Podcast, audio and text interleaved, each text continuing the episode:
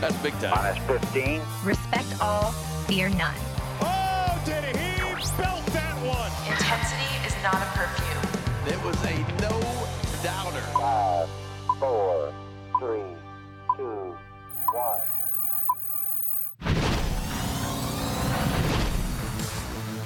We are up in the bird's nest here at Oriole Park at Camden Yards. I am Brendan Mortensen. He is Matt Bonaparte. Bones, it's been a little while Yeah, since we've been on We're these back. couches. And miraculously, we still do not have a softball update. It has rained, I think, every Monday that we have tried to play softball. They like canceling. That's Yeah. They're they are pro cancel, I but that's because they're trying to keep the players safe, which I respect. well look, if they had one singular tarp, then we would be able to play. well, I think they need a grounds crew as well. I mean, not even like a full like major league baseball quality tarp. Just I'm just talking like a fifteen dollar. I don't know if it's fifteen dollars. Like a nice No just blue tarp to put somewhere. Because if it drizzles on Sunday If I see afternoon, one drop, I We do not play playing. Monday I know night. we're not playing. we're not playing Monday night. so no update. There's not a chance. No softball update whatsoever. But we do have a lot of Orioles updates. Uh, They today, play games. They do. They're playing games very well. Today, we wanted to do a deep dive into Jack Flaherty because the last time that we talked about Jack Flaherty was our trade deadline show, where we were about 20, 30 minutes into the trade deadline show because the Orioles made that trade, I think, around 550, and the deadline was at 6 o'clock. And we were seeing reports but didn't have anything confirmed.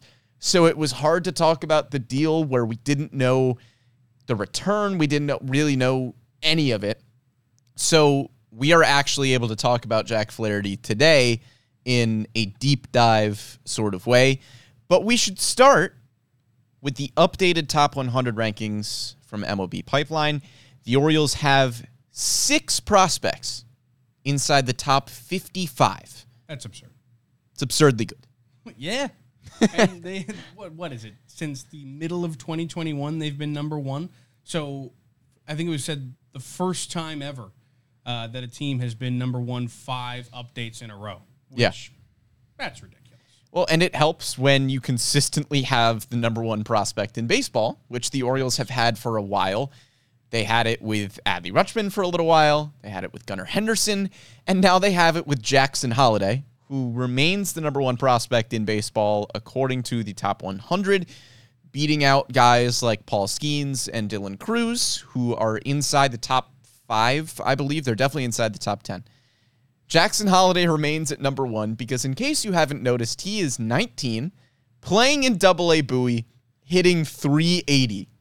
Here's a question I want to ask you. Yeah, the hype around Jackson has gotten so large uh, that I feel as if we are getting close to his father turning from four-time All-Star Matt Holliday to Jackson Jackson's Holliday's dad. and I want to know how close do you think we are to that?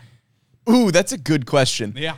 I will say, if you've been following along on uh, the artist formerly known as Twitter.com, you've seen a lot of videos of Ethan Holliday, Yeah, who is the number too. one prospect in the 2025 class, who just played in a tournament full of the class of 2024 and won MVP.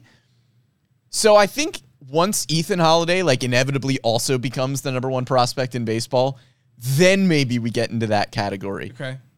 of uh, maybe putting Matt, but he's still Matt Holliday. He's four-time All-Star He's Matt you Excellent big league career, Matt Holliday. Yeah, fantastic player. We're not there yet, uh, but Jackson Holliday looks like he is maybe on his way to being a potential four-time All-Star.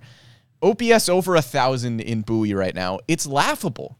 Most of the guys in Double A Bowie, most of the pitchers that he is facing, are somewhere in the 22 to 25 year old range.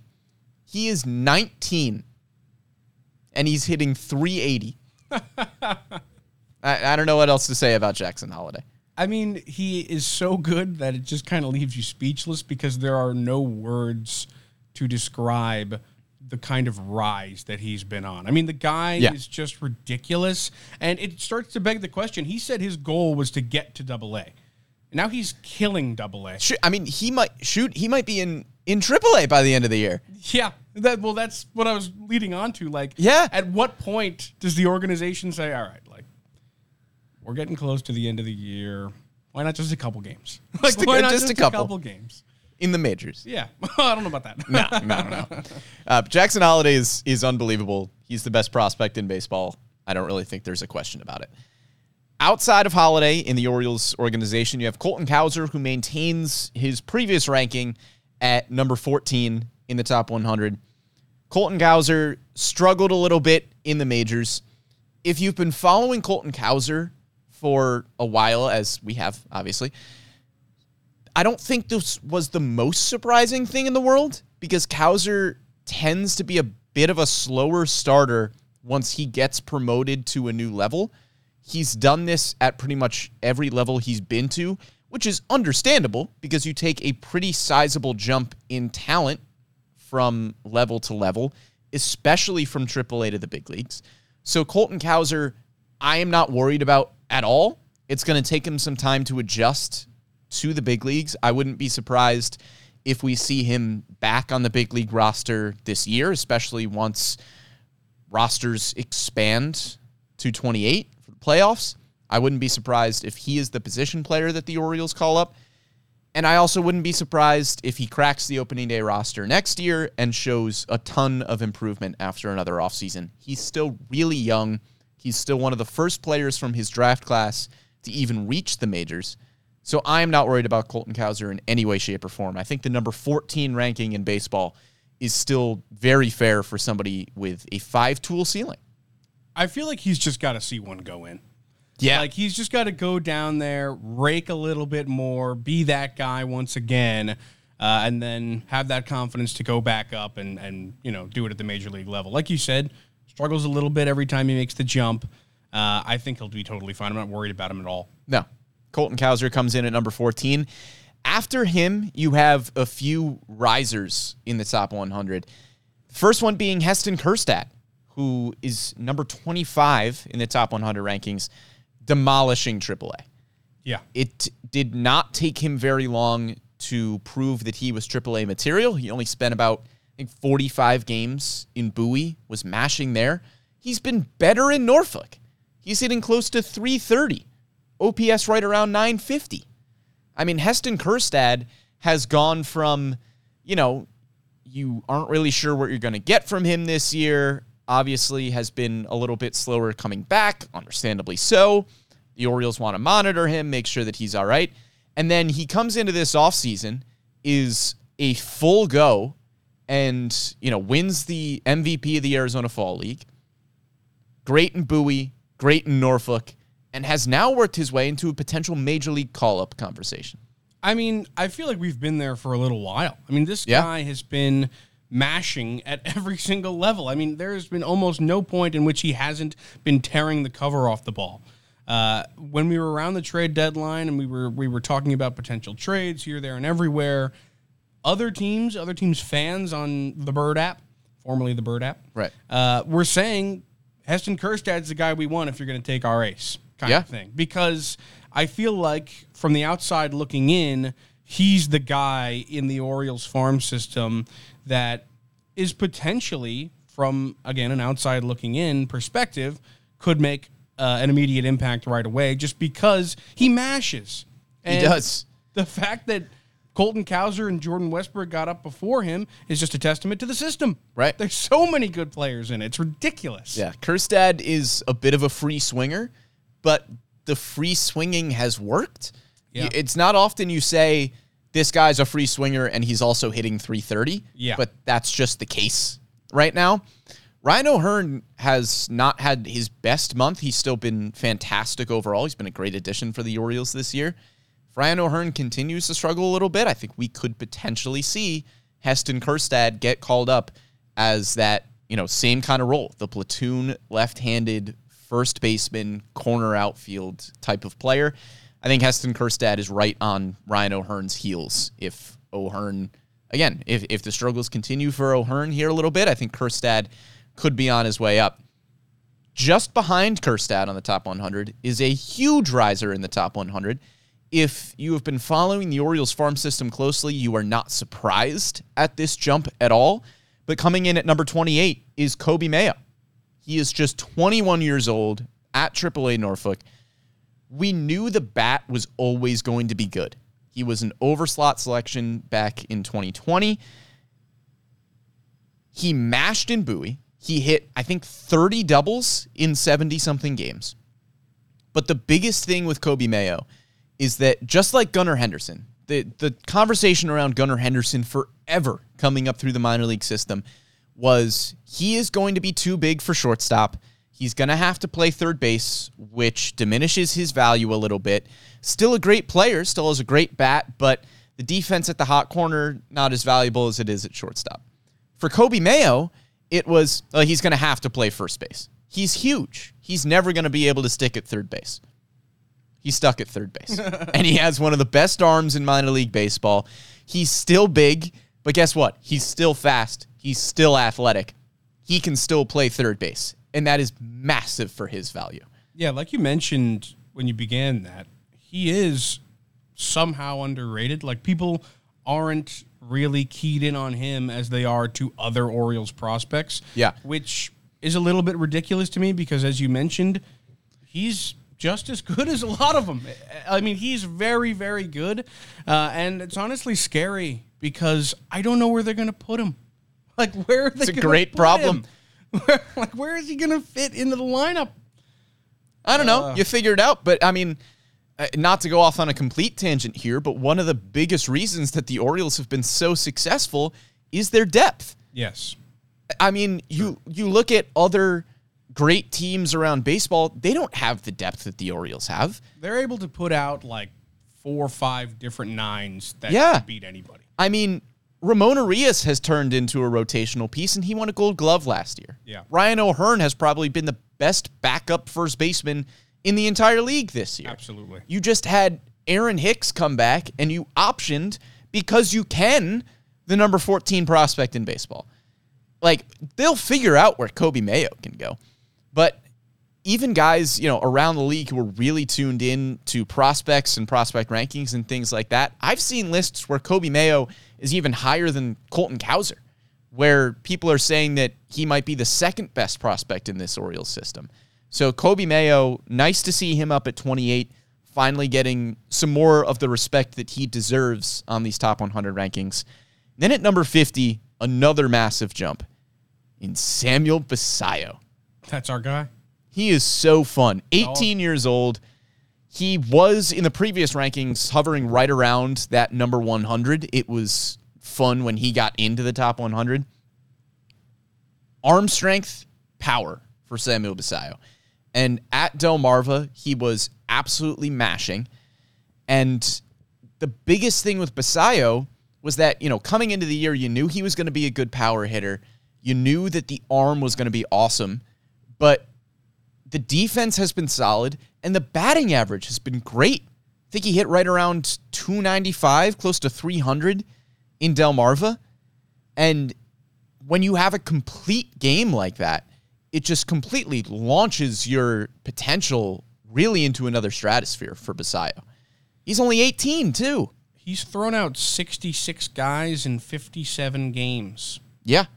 That's insane. Yeah. Like, that's total insanity. I, think he's up to what, 35% of would be base stealers this season? I don't know that number, but I think that I think it's right around that number. 66 assists. I don't know for sure if those are all caught stealings, but when you're a catcher, I kind of make that assumption. Yeah. Um, yeah, he's he's really really good, and another guy people aren't really talking about. I wonder what the biggest jump from hundred anybody's ever made from in, in the MLB Top 100, because to go from hundred to 50, like that's a bi- it's a big that's jump. Kind of nuts. That's a big jump. Yeah, this is a kid I'm super excited about. I mean, th- like 18 years old, like you mentioned, mashing down low in the minor league system. It's going to be fun to watch him rise. And he's in Aberdeen. Yeah. I mean, like Jackson Holliday was 19 when he went to Aberdeen, and that was still crazy young. Samuel Basallo was 18. Yeah. So a, a lot of room to be excited there. And then kind of staying steady in the top 100 is Joey Ortiz. I mean, you could have seen a jump from him too, but I think Ortiz is just about I mean, he's been better than I expected coming into this season. I think a lot of people expected coming into this season, but he's just been doing his thing all year long. just hitting a casual 350 in Norfolk, casually one of the better defensive shortstops in all of the minor leagues. Might be the best defensive shortstop in the Orioles system, period. Joey Ortiz is just a really good player. I've said this once. I'll say it again, and I'll probably say it again after this. He'd start for a lot of major league teams. Oh, yeah. Like he would start for plenty of major league teams. Uh, the fact that the Orioles have the luxury of holding on to him in the spot that they do is is so fantastic because, like you said, he might be the most talented defensive shortstop they have, and they have Jorge Mateo. Yeah. which is nuts. So, considering that, he'd probably be the best defensive shortstop on like half the teams in the league. Yeah, Joey Ortiz, kind of for that reason, was a name that was tossed around a lot at the trade deadline. Very happy that Joey Ortiz is still in this organization. But when you were looking at trades with teams like the White Sox, it was like, well, you know, they would have a starting shortstop in Joey Ortiz. Yeah. It was pretty much any team that you looked at that was going to get prospects in return for a starting pitcher the natural jumping point was kind of Joey Ortiz because it was like, well, here's a major league ready, solid starting shortstop. Here you go. what a luxury for the Orioles to have at this point. Yeah. I think Ortiz and Cowser are probably the two names that I am looking at the most as guys that could get the call up when rosters expand to 28. The Orioles will probably go one position player, one pitcher. That pitcher could be maybe, you know, DL Hall, somebody else, maybe just more bullpen help. Bryan Baker could get the call back up. But in terms of a position player, you could be looking at two top 55 prospects in baseball at the two most premium positions outside of catcher in shortstop and center field with Joey Ortiz and Colton Cowser. Which again, like to have that instead of having to go out and find somebody, I think is so valuable. Yeah. To be able to say, okay, like instead of trying to sign a free agent or look at somebody last minute at the deadline, they can just say, okay, I mean, we'll just bring up Joey Ortiz. He's a starting MLB shortstop. That and it gives you more depth to trade from too. Because if maybe the Orioles are saying we're not going to draft a ton of pitchers, you know, maybe we don't feel as confident in developing those guys because we know we can develop hitters really, really well.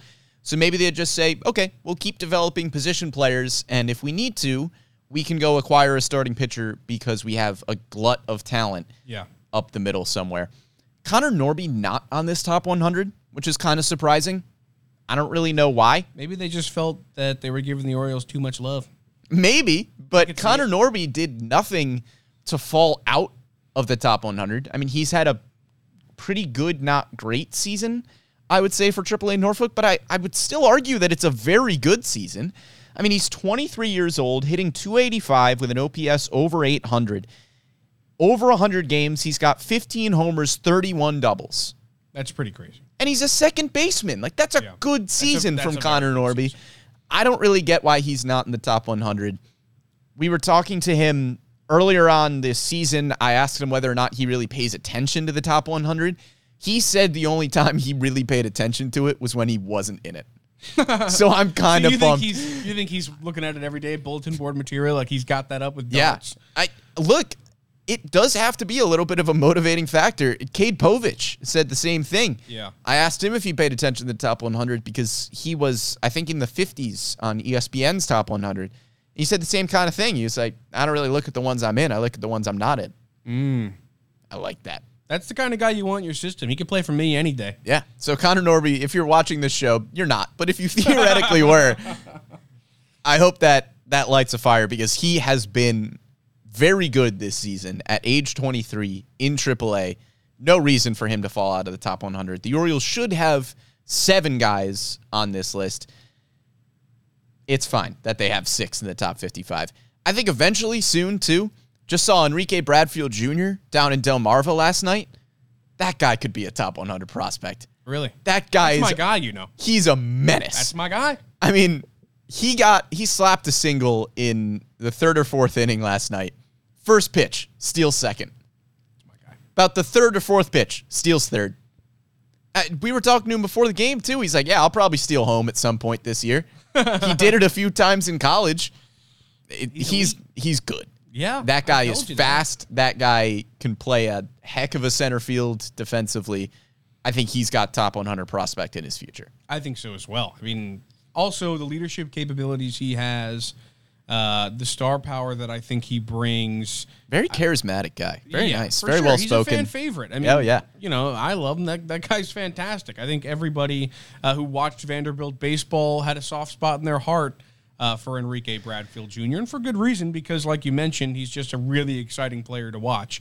Uh, so I think you're right. He definitely has uh, top 100 in his future. Yeah. Well, the Orioles have the best record in the American League and six prospects inside the top 55, with a majority of them being at either AAA or in the majors already. It's pretty cool. Pretty pretty solid. The Orioles did deal away some of their top prospects in Cesar Prieto, Drew Rom. None of the guys in the top 100. None of their top 10 prospects. Maybe Prieto would have snuck in there because he was having a fantastic season. They dealt those guys away for Jack Flaherty. Bones, let's do our Jack Flaherty deep dive. It's been long overdue. Jack Flaherty is a really, really interesting pitcher. There has always been a lot of conversation about Flaherty around the league. And today I just kind of wanted to to get really inside baseball. This is one of my favorite kinds of shows to do because I'm a baseball nerd and I like scrolling through all? StatCast and seeing what things I can dig up. The biggest thing with Flaherty has always been untapped potential and just staying on the field. Yes. So for Jack Flaherty, we can go kind of back to the beginning here. Makes 28 starts as a rookie in 2018 and was excellent. 334 ERA, finishes fifth in Rookie of the Year voting. 2019 is really the season to focus on if you want to see the best of Jack Flaherty. He makes 33 starts that season with a 275 ERA, a whip of .968, which leads the National League. 6.2 hits per nine, also leads the National League. Strikes out 10.5 batters per nine, only walks 2.5, and allows just 25 homers in 196 innings pitched. That year is so interesting. I looked at it pretty deep last night. Uh, he had a 417 ERA entering August. Like he was having a mediocre year Yeah. heading into the back two months of the season. And then he just flipped a switch and tapped into that potential, like you mentioned. Uh, and he had a .77 ERA in those two months. He had Yeah. 11 K per nine. He was absolutely ridiculous. Yeah, he wasn't even an all star that year. You mentioned the first half of the season not being, he wasn't an all star He was fine. and finished fourth in Cy Young voting that season. Yeah, because he was all right. He was a solid starter uh, who I think the Cardinals knew that they had something in him. They didn't know when it would come out. And then in those final two months, it absolutely did. Uh, and he put on quite the show.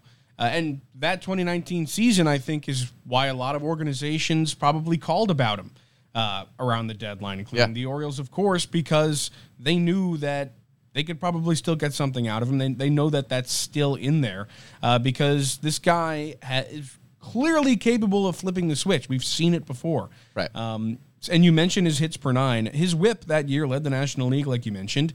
It wasn't because of his walk numbers. It was because of his hit numbers. He was Right. 34th in the National League in walk numbers, third in hit numbers. Actually, excuse me, the major leagues. Yeah. Uh, so he just didn't allow hits, and that's why he was so so effective. So, uh, and, and the Orioles, an organization that typically look for guys who can control the, the ball and control the strike zone. Uh, if they take a chance on this guy and they think they can, you know, get out of him uh, what the Cardinals did at the back end of 2019, he's going to be crazy effective. Right. Crazy effective. And of course, the biggest question there is just what is different from 2019. Yeah. So in 2020, it's the weird 2020 season. Discount that. It's a wash. 2021, he was good, but injuries started to happen. He made 17 appearances, 15 starts, had a 322 ERA. It's a good ERA. In 2022, he only has nine appearances, eight of them starts, a 425 ERA. So first he has the oblique injury in 2021, and then the shoulder injuries start piling up. He's got a shoulder injury later in 2021, and then shoulder injuries two more times in 2022. So, obviously, hard to find a rhythm when you're not pitching much at all in 2020 because it was 2020. You're not pitching much in 2021. You're not pitching much in 2022. So, entering 2023, that's three previous seasons where staying on the field has been a struggle for one reason or another. And again, hard to find a rhythm when you are pitching so infrequently.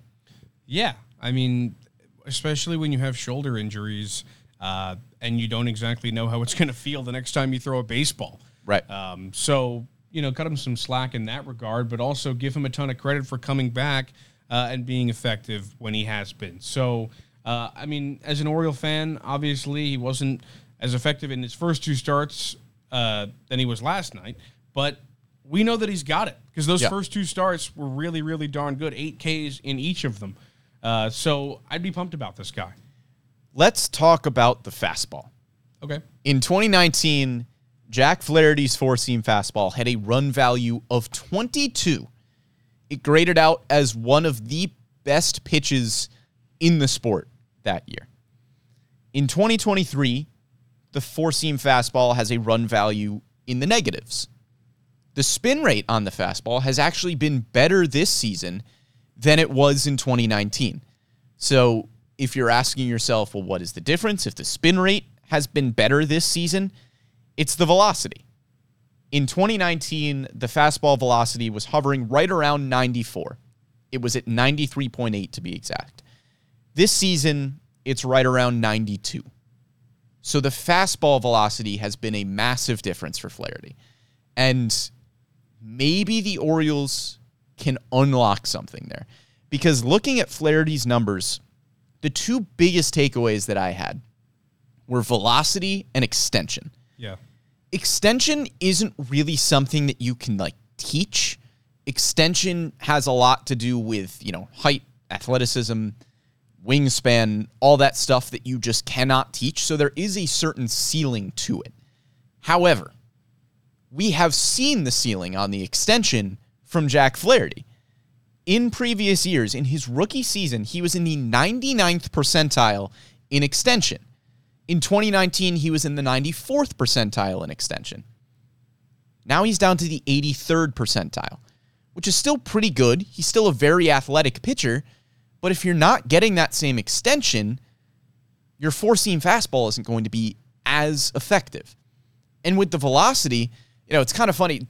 Take this for what it's worth, but when you kind of scroll through Twitter at this point, when people are posing the question of what starters are going to pitch for the Orioles in the playoffs and what guys can be effective, it the answers are second half Bradish, post call up Grayson, and higher fastball velocity Flaherty, which is a very simple way of putting it. But if the Orioles can get more fastball velocity out of Jack Flaherty and make that a more effective pitch, somewhat closer to what it was in 2019, this is a different pitcher. And Yeah. yes, Jack Flaherty had a blow up start last night. It happens. It happens to the best pitchers in baseball. Everybody has blow up starts every once in a while. It's a long season, not worried about it. But in his first two outings, the fastball velocity was better. He was touching 94 pretty consistently. He was getting up to 96, 97 when he really needed to. I think against the Astros, he had like a 97 mile an hour fastball against Yordan Alvarez because he just kind of emptied the tank on it. bad. Big A, big AB there.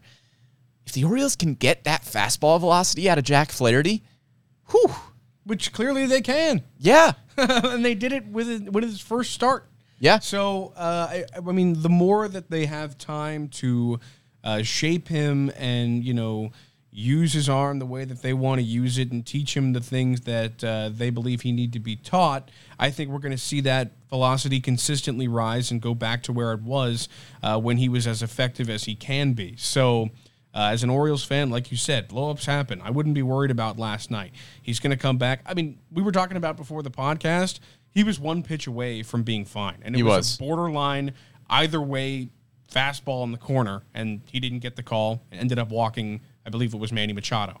Um, so he's going to be okay, but like you said, if they can, you know, get that extension where they need it to be and and put his arm where it needs to be, his fastball is going to be just fine. And I think that's a key uh, to his effectiveness on the mound. And there is something to be said too, where you can't really teach velocity. But for the Orioles, I don't know. I mean, the Orioles have had a way with pitchers over the last few seasons where maybe they're not necessarily teaching velocity. I don't think that's the right word, but they're unlocking things in pitchers that didn't look like they were there. I mean, I distinctly remember the beginning of the season. Bryan Baker started pumping 100. And everyone was like, we didn't know Bryan Baker could do that. but Bryan Baker apparently could do that. Yeah. Because the Orioles worked with him in the offseason, and apparently Bryan Baker could just toss 100. So I'm not asking for Jack Flaherty to get up to 96, 97 consistently with his fastball. His fastball was never overwhelmingly fast. Again, during his peak season, the fastball velocity was at 93.8. A two mile an hour difference on average is still a relatively sizable one. But if the Orioles can get a mile an hour or two with the better spin rate right now, it's a different pitcher. Which I'm sure they can because why do you trade for a guy if you don't think you can? Exactly. Because he was a guy at the deadline. Because, you know, going into that deadline, people were thinking, okay, the Orioles are going to go out and get Dylan Cease or Lucas Giolito or a guy who can be a certifiable ace. And they went and got Jack Flaherty, who I think is, you know, he's a project in, in some way. You know, he's not going to show up and be a number one. You're going to have to put some work into him. And the Orioles wouldn't have gone out and gotten him if they didn't think that they had the right guys uh, to put the right work into him. Right. So I think that Orioles fans should be really excited to see Jack Flaherty every time he's on the mound because you have no idea what kind of Jack Flaherty you're necessarily going to get. But I guarantee you this, he's going to get better. Yeah. Every single time. hitters have just been making more contact against Jack Flaherty over the last few seasons than they did when the velocity and the extension was a little bit better. He's not making bad pitches. His command is still good. His zone contact percentage and chase contact percentage, so the percentage of times that a hitter is swinging on pitches in the zone, that contact rate is up. On pitches out of the zone, that contact rate is up his barrel percentage has remained about the same over the last few seasons. So he's still missing a good amount of barrels. His meatball percentage, which is one of my favorite stats on StatCast because StatCast gets so in depth on everything. And then they just have a stat called meatball, which I think is hilarious. His meatball percentage, so meaning just pitches that are you just turned to me and said right down the pipe. That percentage has remained about the same. So he's not putting the ball in bad spots. The stuff itself just hasn't been as effective as it has been in years past. And I've hammered the velocity argument, the extension argument here. You could even say if the Orioles can unlock some more spin rate, if the velocity is just down and is going to stay down, he's a little bit older at this point in his career, obviously, has dealt with some injuries too if you want to just concede and say, okay, the fastball is going to be a mile an hour less than it was before, then get the spin rate up a little bit more. Maybe we'll maybe they'll turn him into the golden boy of spin rate. Who knows? Yeah. There's a lot of possibilities to unlock the potential here of Jack Flaherty. And I think the biggest takeaway, at least for me, was that we could talk about a lot of the advanced metrics all we wanted in terms of, you know, expected batting average against, expected slugging percentage, all those things. But I am very confident in the Orioles' ability to take a pitcher and kind of mold them into something more effective than they had been in other organizations. Because when you look at the bullpen right now, we came into the year.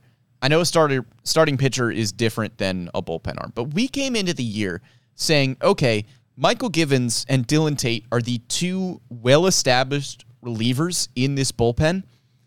And everybody else, you're not really sure what you're going to get out of them. They don't have much of a track record. Maybe they haven't been that all that great on other teams. Dillon Tate and Mychal Givens haven't pitched. Mychal Givens just got DFA'd. But you still have Felix Bautista, who had no track record as the best closer in baseball. Mike Baumann, who you thought was going to be a starter, converted to the bullpen, 364 ERA. Yennier Cano, not good in Minnesota. all star this year. Even Bryan Baker, 364 ERA. Danny Coulombe, 277. Cionel Perez is back down below four. The Orioles have just been able to find a way to take a pitcher into their organization, figure out what works, figure out what unlocked potential is there, and get the most out of them. And it's not always an orthodox way of going about it. I mean, for Cano, it was an arm slot thing. Yeah. And then he turned into, you know, a machine. So you never know what they're going to pull out of their bag. Uh, and just to go back to his fastball for a moment, I think you alluded to this. Yeah. But Flaherty's fastball, uh, the batting average on it this year is 297. Yep. The expected batting average, which of all the meatball stats and, and high in depth stats, is, is not one of the most. The expected batting average is 238. So that shows you he's just getting a little unlucky with that pitch uh, as well. So, you know, he'll regress to the mean with it too. Right. Uh, and I think that's something you can look forward to as well. Uh, and, and that combined with whatever magic that I'm sure the Orioles analytics department and training staff is going to put on him will make him into the guy that they need him to be down the stretch because in those high level situations uh, and as we get closer uh, to fall baseball he's going to be so darn valuable because he's one of the only guys on this team who's pitched deep into the playoffs he pitched in a championship series a division Yeah. series and a wild card uh, he's been there so i think that uh, flaherty's been a really good pickup and i think he's a guy i'm really happy that's in this rotation Yeah, and it's funny thinking about a guy like Jacob Webb. Like at this point, when the Orioles, birthday. yeah, happy birthday, recent birthday, when they make a small trade or a, a claim or whatever it may be, this season I've just been like a little bit pumped to Yeah. see what they get out of these relievers that don't have a good track record. It doesn't matter for me anymore, like what their records were. Exactly. We used to come on this show and talk about guys that the Orioles traded for and like relievers and be like, well, they didn't do much before. Or I don't really, it's probably not a big impact, anything like that. So we said about Danny Coulombe in the offseason. And Danny Coulombe has a 277 ERA, has been one of the Orioles' most consistent relievers all season long. Shintaro Fujinami wasn't a massive trade. He's been a little bit up and down, but the stuff is there. If Fuji gets a little bit more consistent, I think he could be a great piece. And Jacob Webb, he had an ERA right around four for the Angels, which was, you know, solid. That was fine. He had a 420 ERA for the Braves a few seasons ago. Four games, four innings, six strikeouts, no runs. The Orioles, man. Yeah, I mean that's that's the fun of baseball, and I think uh, a lot of teams have done that, but I don't know how many do it as consistently as Baltimore does. No. uh, and you know teams that happens plenty of times around the sport where a guy needs to change of scenery, or there's a team that sees something in a guy and brings him in and applies it, and he becomes a lot better, but. Not at the rate that the Orioles do it. Not at the rate of you bring in a guy, you can almost guarantee they're going to get something out of him that other teams didn't. Yeah. Um, so again, a testament to what this front office has done, what the analytics uh, and training staff is capable of doing, uh, and for Jack Flaherty, I don't think it's going to be any different. interesting to see what the Orioles will do with the starting rotation moving forward. Now, as we you know head into the playoff push here, Brandon Hyde mentioning that they might kind of go to a sort of six man rotation with Cole Irvin joining the fold, who has looked a lot better Oh yeah, as of late. We know Tyler Wells is, they're kind of describing it as just a little bit of a break for Tyler Wells. Dealt with a little bit of fatigue, getting towards the most innings he has pitched in his career, as a lot of these guys are. You're seeing guys like Dean Kremer, Kyle Bradish, Grayson Rodriguez, Tyler Wells. They're all going to hit that innings max number not a max that's not the right word but they're all going to hit that number of innings that is going to surpass a past number for them. High. career high. So interesting to see what the Orioles will do here as they get Cole Irvin into the fold maybe they go with a six man rotation here for a while. We'll see how they manage it. And you know, again, the depth will help. it's going to help that you've got plenty of depth. yeah Uh, so they're going to be just fine with the amount of arms that they have.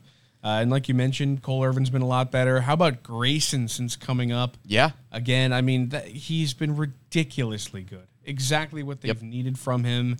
Uh, and it might be over for the rest of the league if he can be a little bit consistent with what he's got right now because he's gross. Like, Yeah. his stuff is disgusting. Yeah. And it might be over. It, it might be. It could be.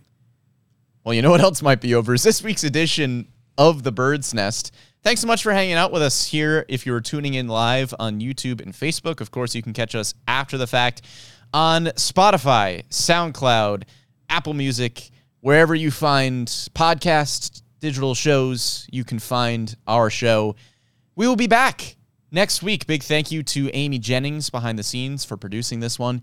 He is Matt Bonaparte. I'm Brendan Mortensen. We'll catch you next time.